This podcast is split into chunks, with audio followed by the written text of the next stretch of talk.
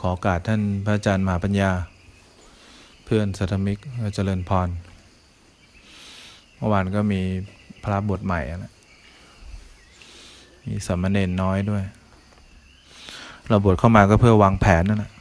วางแผนในอนาคตนั่นแหละวางแผนเกี่ยวกับจิตใจตัวเองนั่นแหละเรื่องของจิตใจเราต้องอยู่คนเดียว เราต้องอยู่คนเดียวให้ได้ อยู่คนเดียวก็ไม่ได้หมายถึงว่าอยู่ในห้องคนเดียวนะจิตใจมันต้องมีความสันโดษให้ได้ อยู่กับเนื้อกับตัวให้ได้ เป้าหมายสำคัญเนี่ยมันไม่หวั่นไหวไปตามอารมณ์ต่างๆ ที่มากระทบเราได้ ถ้าผลลัพธ์เราดีนะ เราจะไม่มีน้ำหนักเขาเรียกไรน้ำหนัก น้ำหนักเนี่ยมันเป็นตัวกำหนดทิศทางเราเลย มันเป็นสิ่งที่เราเคยทำมาทั้งหมดแล้ว แล้วถ้าเกิดเราภาวนาเป็นเนี่ย มันจะต้องบางเฉียบ เราจะไม่ได้ไปอยู่กับอารมณ์ไหนนานหรอกให้มันมีน้ำหนัก ถ้าอยู่นานเนี่ยแต่ว่ามันหนาขึ้นมา แล้วมันจะต้องเงียบกริบไรน้ำหนัก บางเฉียบ เงียบกริบเนี่ยแหละเนี่ยเรานั่งอยู่เฉยอย่างเงี้ยบางทีมันก็มีความรู้สึกขึ้นมาเนี่ยเขาเรียกมีน้ำหนักขึ้นมาเนี่ย ถ้าเรารู้ไม่ทันเราก็ไหลไปตามน้ำหนักกันละ สามคำนี้เราต้องทำความเข้าใจให้มาก มันจะเรียกร้องให้เราเกิดความรู้สึกพอเกิดความรู้สึกแล้วเราก็จะมีความหนาเกิดขึ้น เราจะไปอยู่กับเรื่องนั้นนานความรู้สึกนั้นนาน แล้วมันก็จะมีเสียงภาคบ้าง เสียงคนที่อยู่เบื้องหลังจิตใจเราเนี่ยคอยกำหนดทิศทางการทำกรรมใหม่ของเราทั้งหมดนะเพราะฉะนั้นเราต้องหัดรู้สึกตัวขึ้นมา ทุกครั้งที่เรารู้สึกตัวขึ้นมาเนี่ยความเบาจะเกิดขึ้นทันทีเลย มันเบาที่มันหมดจากน้ำหนักที่มันเป็นภาระทางจิตที่มันไหลออกไปมอง ไหลออกไปฟัง ไหลออกไปดมกลิ่นลิ้มรสสัมผัสเนี่ยแล้วก็ไหลไปคิดเนี่ยพวกนี้เขาจะเรียกร้องให้เรารู้สึก ถ้าเรารู้สึกที่รู้สึกได้เนี่ยน้ำหนักจะเบาขึ้นหนึ่งขณะ ทุกครั้งที่เรารู้สึก แต่ขณะที่เราทำอย่างเงี้ยเรานั่งสมาธิขึ้นมาเนี่ย เราต้องสังเกตว่าเราทำน้ำหนักขึ้นมาหรือเปล่า ถ้าเรานั่งอยู่ตอนแรกนั่งก่อนนั่งสมาธิเนี่ยไม่มีน้ำหนักเลย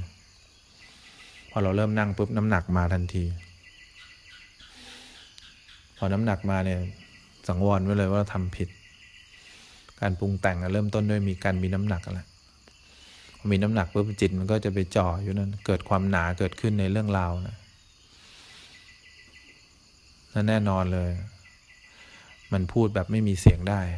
มันไม่ได้เงียบอย่างนั้น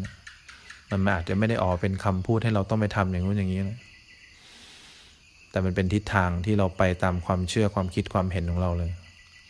เราตัดสินทุกอย่างด้วยความเชื่อเราตลอดเวลา เพราะฉะนั้นหัดสังเกตตัวเอง นั่งสมาธิเนี่ย มันเบาไหม มันบางไหม มันเงียบไหม เงียบไม่ใช่ตกหลุมอากาศนะแล้วหายเข้าไปในโลก แห่งการปรุงแต่งที่ลึกโดยไม่มีคำพูด ความเงียบเนี่ยมันเหมือนกับเป็นความปกติเนี่ยที่เรามองออกไปแล้วเนี่ย มันสว่างขึ้นมาเลย สว่างยังใช้ไม่ได้เลย ถ้าสว่างเราใช้เป็นสีขาวก็ใช้ไม่ได้ สว่างเนี่ยต้องใช้เป็นบอกเป็นสีก็ไม่ได้ บอกเป็นรูปลักษณ์ก็ไม่ได้เนี่ยถ้าเราภาวนาเป็นนะเรารู้สึกตัวเป็นนะ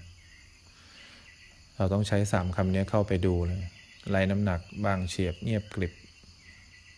นั่งอยู่อย่างเงี้ยนะมันปกติมากเลย จิตใจมันโล่งโปร่งเบามาก ไปติดอยู่โล่งโปร่งเบาเราก็ถือว่าหนาอยู่ มันมีหนาอยู่แหละมันต้องบางชนิดที่บางเฉียบเลย แทบจะไม่ได้อยู่กับอะไรเลย แต่ไม่ได้เผลอไปแล้วก็ไม่ได้เพ่งไว้เนี่ยเนี่ยนั่งสมาธิที่มันจิตตื่นขึ้นมาเนี่ย มันจะเป็นความไม่หนา เพราะฉะนั้นวิธีแก้เลย การไล่น้ำหนักให้ได้ วิบากจะเรียกร้องให้เราไปรู้สึกทางตาหูจมูกลิ้นกายนะความรู้สึกตัวจะช่วยให้หลุด หลุดจากการมีน้ำหนักได้หนึ่งขณะ เราต้องสะสมความรู้สึกตัวให้ได้บ่อยที่สุดเพื่อหลุดพ้นจากการมีน้ำหนัก ความเบาเนี่ยเป็นเรื่องของการที่จิตตื่นขึ้นมา ตื่นขึ้นมาจากความนึกคิดปรุงแต่งนะ มันตื่นขึ้นมาด้วยการที่มันจำสภาวะได้จากการรู้สึกตัวมันนั่งอยู่มันก็ไปไม่ไปคาอยู่กับส่วนไหนนาน มันก็ตื่นลุกออกมาจากอารมณ์การปรุงแต่งได้เนี่ยก็เรียกจิตตื่น พอขันแยกเนี่ยมันปรุงไม่ได้ พอปรุงไม่ได้เนี่ยมันพูดอะไรไม่ได้ มันเลยต้องเงียบ เงียบเพราะทุกคนต่างทำหน้าที่พร้อมเพรียงกันหมดจะบอกพร้อมเพรียงก็ไม่ได้ มันไม่พร้อมเพรียง แต่มันเหมือนพร้อมเพรียงเนี่ยขันแยกมันจะเป็นอย่างนั้น เห็นก็ยังไม่ได้เลย มันไม่มีผู้เห็นด้วยมันทำงานโดย โดยเงียบเชียบเลยแต่ถ้าเกิดที่เรารวมกันเป็นเราเนี่ยไม่เงียบหรอกเดี๋ยวมันก็ภาคอันนั้นเวทนานี่โกรธนี่ดีใจ อันนี้เสียใจรู้สึกไม่ดีกับคนนั้น อาจจะเป็นข้อมูลที่ถูกทั้งหมดเลย แต่ไม่ถูก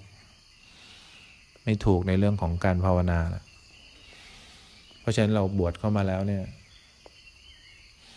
เรามีแผนของตัวเราเองนะทำไมเรายังโมรู้สึกอยู่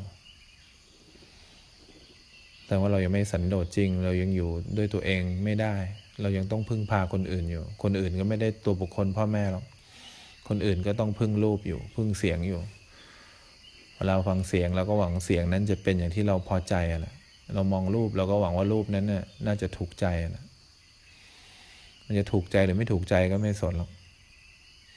ถ้าเรามีความรู้สึกตัวมา กุศลหรืออกุศลเกิดขึ้นที่จิตมันก็เรื่องธรรมดา เราไม่คัดสภาวะหรอก ถ้าคัดสภาวะเราก็ยัง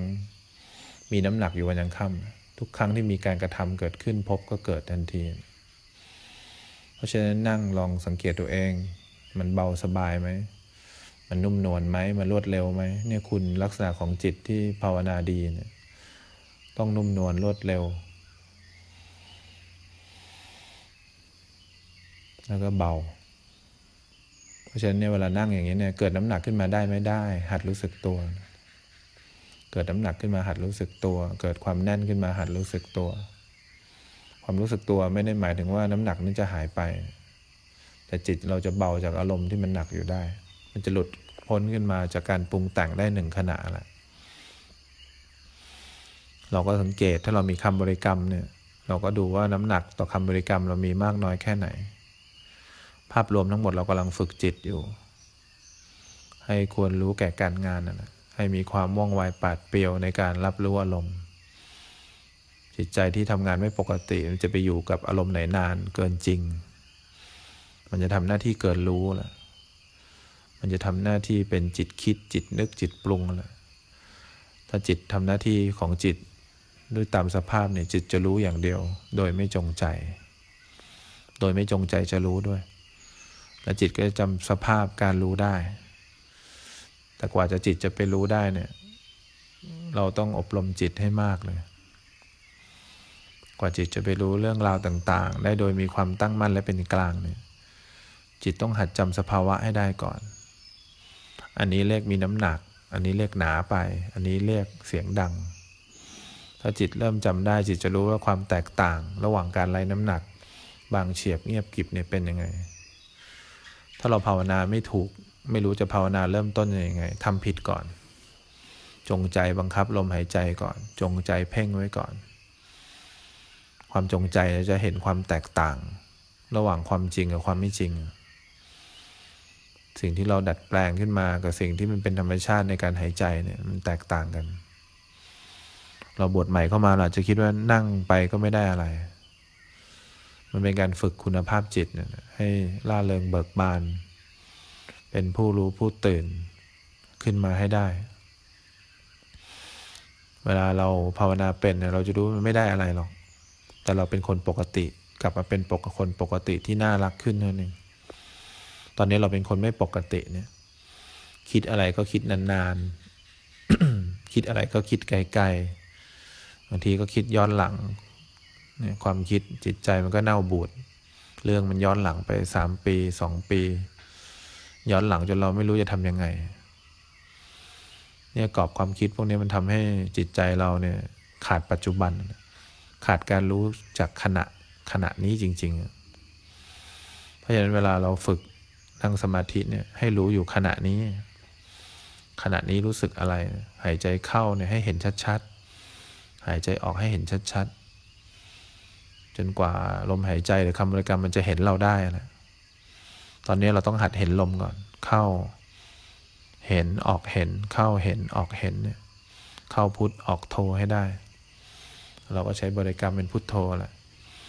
เข้าพุทออกโทให้มันชัด ชัดจริง ๆ ถ้ามันชัดนะวันหนึ่งลมหายใจมันเห็นเราได้แรกๆเราต้องเห็นลมก่อนเห็นพุทโธก่อน ถ้าพุทโธมันเห็นเราได้เมื่อไหร่นะ เรื่องใหญ่เลย ขยับนิดหนึ่งพุทโธก็จะเห็นเรา เห็นเราเห็นเรา เดี๋ยวเราก็อาย เราก็จะหายไปเรื่อยๆละทีละขณะที่คำบริกรรมเห็นเรา แต่เราไม่เห็นพุทโธไม่เห็นคำบริกรรมจริง ๆ เราหายไปอยู่ในโลกแห่งความนึกคิดปรุงแต่ง ถ้าเราอยากมีอะไรที่ปกป้องเราได้นะในชีวิต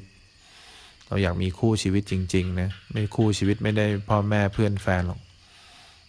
คู่ชีวิตเนี่ยมันเป็นเรื่องของคำบริกรรมนั่นแหละ การอยู่กับเนื้อกับตัวนะถ้าพุโทโธเลือกพุโทโธ เลือกลมหายใจเป็นคู่ชีวิตเราได้เนี่ย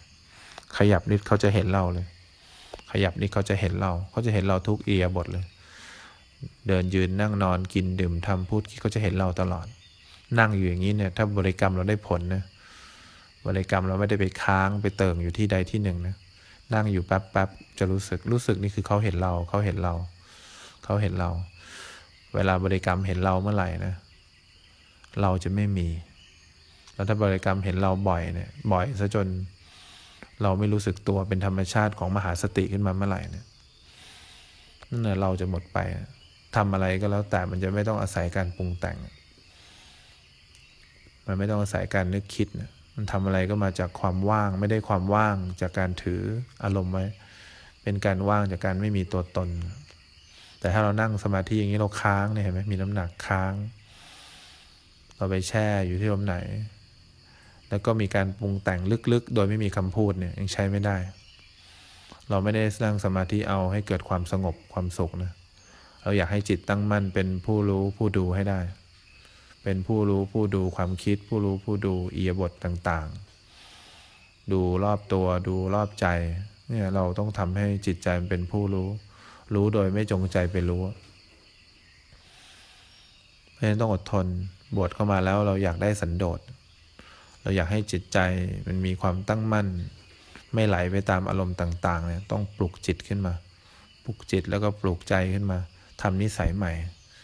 จิตไหลไปค้างนาน จิตไหลไปจมนานคอยรู้สึก คอยรู้สึกตัวให้ดี รู้สึกตัวว่างๆทำบริกรรมเดินอยู่กับเนื้อกับตัวเลยไปแช่อยู่ที่ลมไหนให้ปล่อยเผลอไปให้กลับมารู้สึกเนี่ยอยู่แค่นี้เอง จนกว่าจิตจะคุ้นชินทำการทำหน้าที่ว่าคุณภาพจิตที่ดีต้องรู้อย่างเดียว รู้โดยที่ไม่รู้ว่ารู้อะไรเนี่ยสุดยอดของการรู้แหละแต่ถ้ารู้อย่างรู้ว่านี่ร่างกาย รู้ว่านี่คือจิตใจรู้ว่าโกรธอยู่ใช้ไม่ได้ แต่ก็ใช้ได้ในเบื้องต้นนั่นแหละพอจิตจะเริ่มจำสภาวะการรู้ได้แล้วว่านี่ชื่อเรียกอะไร นี่รู้แบบไหนนะเราต้องอดทนนะอดทนไม่ตามใจความอยากของจิตให้ได้ จนกว่าจิตจะเข้าใจว่าหน้าที่หลักของเราคืออะไร เหมือนที่เรากำลังทำหน้าที่ของความเป็นพระเป็นเนนอยู่เนี่ยหน้าที่ของเราต้องอยู่ให้ได้โดยไม่ต้องพึ่งใครไม่ใช่หมายร่างกายเราไม่ต้องพึ่งใครป่วยก็ต้องพึ่งหมอแหละเราต้องเอาจิตอยู่กับตัวเองให้ได้ โดยไม่ต้องพึ่งใคร พึ่งก็หมายถึงว่าเห็นรูปแล้วไม่ต้องหวังว่าอยากให้รูปเป็นยังไง ฟังเสียงแล้วไม่ต้องคาดหวัง ไม่ต้องตัดสิน ริมรสอาหารแล้วไม่ต้องตัดสินว่าควรได้หรือไม่ได้แบบไหน ดมกลิ่นแล้วไม่ใช่ จะต้องตัดสินตลอดว่ามันต้องเป็นแบบนั้นแบบนี้เนี่ยเนี่ยคนที่พึ่งตัวเองได้เนี่ย มันจะไม่มีการตัดสินในอะไร มันรู้ว่าอะไรก็คืออะไรนั่นแหละจารพุทธาก็เช่นนั้นเอง มันไม่มีอะไรมากกว่าสิ่งที่มันเป็น เขาก็เป็นอย่างที่เขาเป็น เราก็เป็นอย่างที่เราเป็น พอมันเป็นแบบนี้ทั้งคู่ มันก็หมดเรา เมื่อหมดเราก็ไม่มีเขาแล้ว เราจะหาใครเจ็บปวดได้อีก เราก็เหมือนเรือเปล่าที่ไม่รู้จะมีอารมณ์อะไรมาร่วม แต่มีอารมณ์ร่วมอยู่อันนี้เราต้องอดทนต่อตัวเอง บวชเข้ามาแล้วลองดูความหวั่นไหวในจิต มีน้ำหนักอยู่ไหมหนาอยู่ไหมแล้วก็มีเสียงพร่ำพรรณนาถึงอดีตถึงอนาคตอยู่ในใจโดยไม่มีคำพูดหรือเปล่า ถ้ามีอยู่ก็เต็มตัว จิตเรายังพึ่งพาตัวเองไม่ได้จริงนะ